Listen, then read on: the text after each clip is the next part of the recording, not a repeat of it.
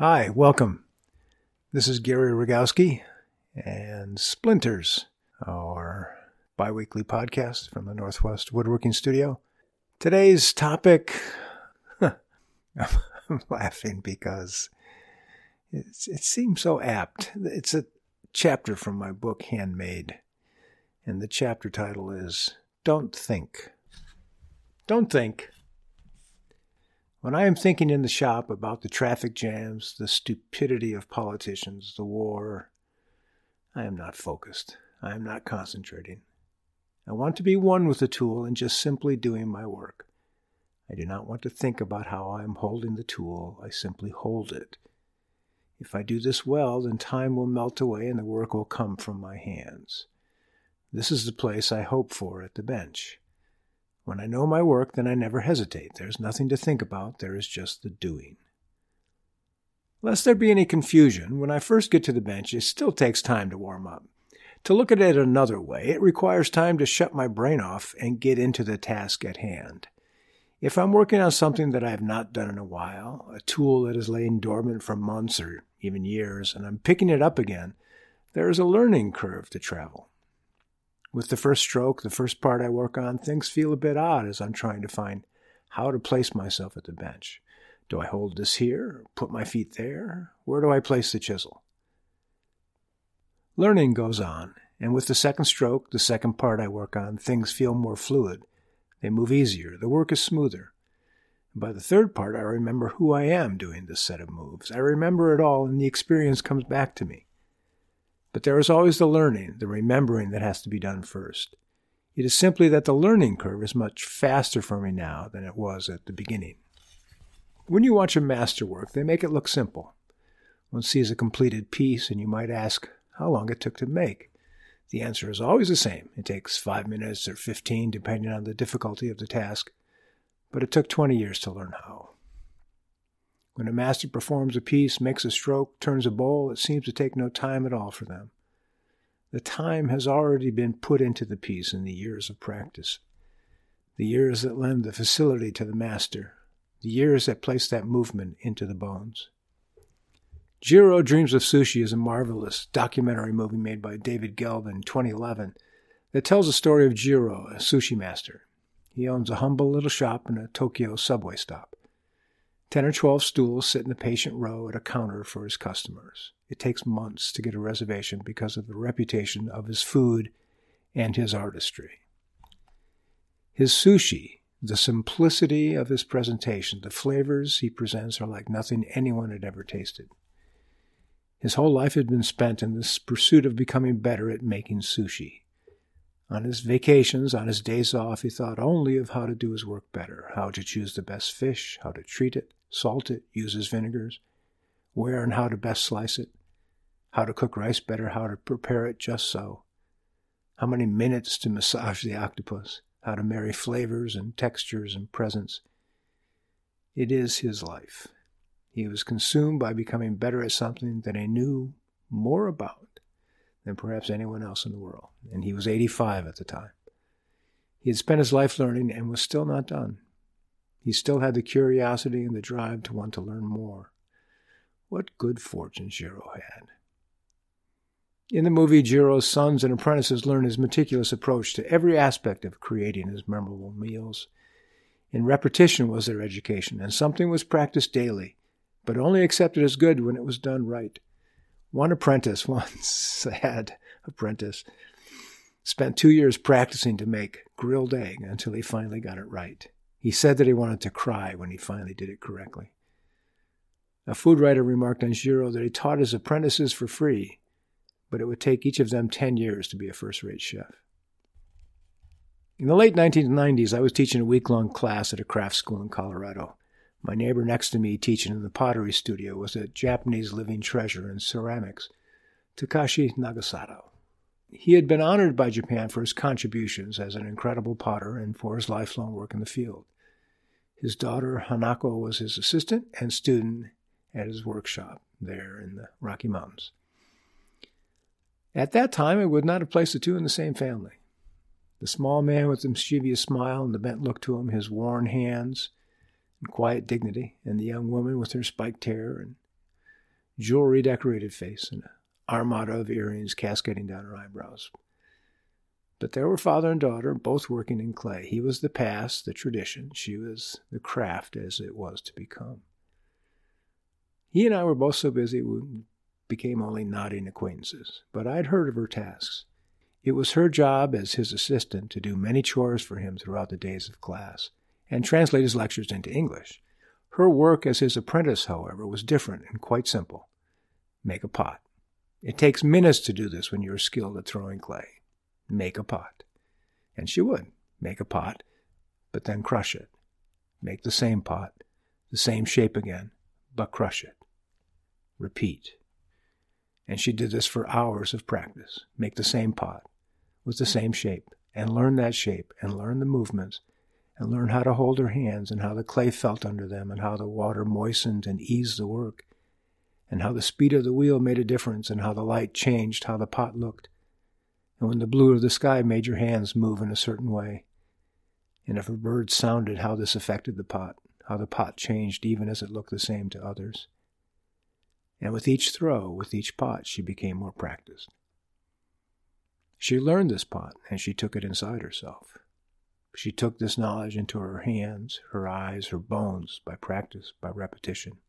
She trained her hands to feel it, her eyes to see it, her breath to breathe the next pot into life. Each time. Each time the same. Precisely the same and different. She was learning mastery. In our world, in this culture, we think of such practice, such discipline as mythic, Sonny Rollins was already a well known tenor sax player when he took a sabbatical to practice his saxophone on a New York City bridge. Cal Ripken played in over 2,600 baseball games in a row. Nowadays, it's enough to say I've studied 10,000 hours, I'm a master, or I took a two day class making fill in the blank. Perhaps 10,000 hours is enough if your field of interest is small. I gave a luncheon talk to a group of surgeons once. I took on the subject of mastery and I asked them in your education, were you a brilliant surgeon, mastering your skills after 10,000 hours? Heads shook vehemently no. A good surgeon? Many heads waved no. A surgeon beginning to learn his or her trade? Yes, heads agreed. It's not possible to become truly good in such a short span. It takes years of grateful study. Grateful because if you have chosen well, this is no longer work, but your life's work. How fortunate to be able to discover the depths of your field. There is no end in sight. The more you study, the more you will learn how much more there is to learn. That's how it is. You're just beginning your journey. I know that it took me years to become proficient, and years more to master this work, to have precision. It doesn't happen like a stroll down the block and suddenly you turn a corner. Mastery takes time, and one day you will look up and watch or listen or see what you've made and understand that your work has a clarity that it didn't have when you started. It just happened all of a sudden, but over many years. An overnight success, but after a lifetime of work. Enjoy the pace of it. The work only gets better. Plus, I will always know that I have the skill in my hands and my heart, and no one can take that from me. This is a quote from a book called True Love Thich Nhat Hanh, the author. When you are drinking water, drink water. Drink only water. That is meditation. You must not drink other things, such as your worries, your plans, wandering around in the realm of your thoughts. Thinking prevents us from touching life deeply. The end of this chapter is a uh, short hiking story, and I'm going to share that with you now. Abner Ridge, Years later, almost 35 years later from my first hike up it, I pulled out my map of Abner Ridge, and there was that penciled in trail on the side of the mountain. I wanted to walk that trail again, this time with my beagle, Jimmy. We had to go past Klickitat Falls, up the ridge, and then find these old pencil marks. The trailhead was in a different spot from what I remembered, but we found the falls fairly soon, and they were still beautiful. We headed up the ridge. The Abner Ridge Trail has somehow grown longer over the years, it was not just long, it was painful and long. The switchbacks each seemed to take miles. I hiked for hours to get close to the top of this ridge. Hiking in the forest can be exhilarating, a race against yourself or time, a challenge to surmount. or it can settle into a slow, steady meditation on the forest, your place in it and in the world. It can be a slow and tedious march, too. This one was a long trip uphill with only the beagle to talk to. He was older then, too, about ten years old, so he stayed in line pretty well. The walk took hours with no views except of trees. At one of the switchbacks, I finally got a glimpse out between the trees north, maybe to Washington. Mostly what I saw some distance away were a lot more trees. It was nice to get this new sense of scale, but as soon as I turned around, it was back up into the forest. The trail wound along the side of a long slope. A beautiful, tall, dark grove of conifers took over one section of the walk. We walked between their trunks, then around them to the switchback, and finally I looked through the tops of them down at their bases below me. This was a slow perambulation of a tree's growth habit. After four hours of hiking, we finally got up to a small spring and pond. There was a bit of grass to rest on. I set down my space blanket and got out some lunch. The beagle was, of course, my new best friend then, and we shared a bit of a sandwich. I was tired, I had to admit it. The trail just didn't want to stop, and it was kicking my butt. It kept going on forever, and I wanted to turn around. I had seen enough trees for one day. It had been a good hike, but getting home would be good too. We had plenty of daylight, but it it had been a long day. Why keep pushing if there was nothing to see up here? The map said view, but where was it? I had no clue. Maybe time had muddied the view or my memory of it. I kept thinking about the long walk home. Downhill is tough on my knees. Now I'm skipping a little bit later in the book, but I wanted to finish up this story. So I checked the map again, and something in me said, just keep going for a little ways more and see what you see. Keep going up, Go up around the bend, just go up, see what's there. We have to be close to seeing something. I wanted to see this view that I had marked on my map. We have to be close. So I argued with myself for a little while, and then I gave myself 15 minutes more of hiking. If we were still in trees by then, I would turn around. No more trees. Well, except on the way down. I was tired of going up. But up, up is the only way, I said to myself. I picked up and moved on. And after climbing for 10 or 15 minutes more, I got this glimpse of way down south. Too hazy a day to see much, but Mount Jefferson was out there and more beyond it. I knew I was close. We turned a corner on the trail and hit the edge of the ridge line. We came out on a great meadow lined with flowers and a few spare trees scattered about us, and there in front of us, bigger than a fist in your eye, was the mountain. All 11,000 and some feet of them just sitting right before me. It was like having a birthday with all my presents. They were all hard to unwrap. But then, when I wasn't expecting very much, I got more than my heart's desire. It was a sight, my goodness, hard not to yell and shout about. I looked up at that mountain, and down I stared at the carved out river valley some 2,000 feet below me that I'd walked on some time before. Distance was mine in every direction. I could look out for miles. This opening, this reveal stunned me. I had no idea that this was my goal. I'd forgotten it. I'd never remembered it like this. And truly, that trip we took oh so many years ago must have been on a gray day because I don't remember seeing this. Me and the beagle picked our way along this little trail through the remains of the wildflowers and some late bloomers and came up the edge of a precipice which looked down into the river gorge and across to the west side of the mountain. Oh, it was hundreds, thousands of yards away and nothing between us and it but air. And the mountain well, the mountain just kept going up and up. And if you walked along the edge of the cliffside and looked south, you saw the river and the canyon it had carved out and the flanks of the mountain looking placid and not steep at all. And beyond were the Cascades stretching out south. It was a fine and stupendous viewpoint, and I had almost missed it. My goodness.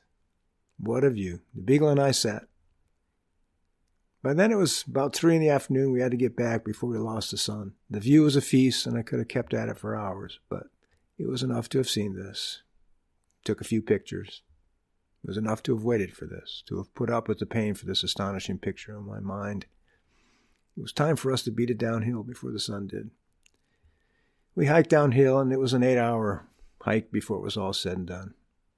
No one had busted into the car. In the parking lot, there were four guys on mountain bikes filming themselves jumping off small hillsides. Not quite as impressive as the mountain view I had received that day, I thought, but there you have it. Folks just have their own interests in life. We made it back okay, and although the beagle didn't seem too impressed by the view, I will never forget what getting up off my tired old butt and trudging onward won me that day. It was a gift, and I would never have seen it or tried it again if I hadn't gone out on that clear day. Truly, I was the lucky man, and I wanted to tell you about this. The note I wrote to myself after getting back home. Nothing like eight hours of hiking to take your mind off your troubles and put them onto your knees. I think of that hike up the ridge as bringing something full circle, but it's never that way. The music doesn't swell, and the credits don't run in a life that always stays fulfilled. I keep living, struggling, working through the low times, trying to enjoy the high ones. I try to understand my responsibility to pass on to others what I have learned. All I know is that we, none of us, have much time on this earth. We are each here for a short while. There will be evidence if we choose to do this creative work. We need to make things that leave a mark, a good mark, one that says someone was here trying to do something of value. Speak up. Pass along the knowledge that we have so that others may benefit from it and make a life for themselves. Show that the act of forgiveness is one of our most important tasks. Leave good evidence of yourself. Do good work. Thanks very much for listening. This has been Gary Rogowski with Splinters. Please check out our website, northwestwoodworking.com. If you have any questions, uh, drop me a note on coffee and buy me a coffee. I appreciate your support there. And I am happy to answer any questions that may arise. I appreciate you listening in and uh, hope you check out the website. We've got a Mastery Open House. Oh, yeah, we've got a Mastery Open House coming on April 11th. Please drop by the studio if you are in the area. Come check out some of the Mastery students and their work. And uh, we'll do some demos, refreshments. You know, it'll be fun. Thanks very much for listening. Take care.